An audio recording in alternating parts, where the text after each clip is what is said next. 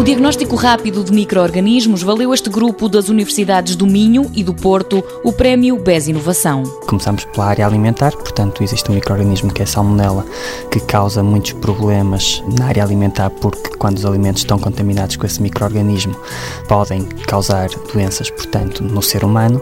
E uma das formas que as empresas têm de controlar essa qualidade é precisamente verificar se existe ou não a presença desse microorganismo. Um método mais rápido e mais eficaz, como revela Nuno Filipe Azevedo. Sendo que a nossa vantagem é que, além de ser para esse microorganismo específico, também podemos desenvolver sondas para outros microorganismos, não só na área alimentar, mas também na área clínica. Um projeto com uma aplicação prática elevada, especialmente na área da saúde, que serve, por exemplo, para detectar um microorganismo que pode causar cancro de estômago. Permite fazer com que um médico, quando prescrever uma receita, um antibiótico a uma pessoa infectada, já saiba que não pode ou que pode usar o antibiótico em questão. O prémio é um estímulo e uma responsabilidade. O dinheiro já tem destino. Será para empregar pessoas ou para proteção intelectual, da proteção da propriedade intelectual do know-how que nós desenvolvemos, investigação também, mas alguma coisa desse género.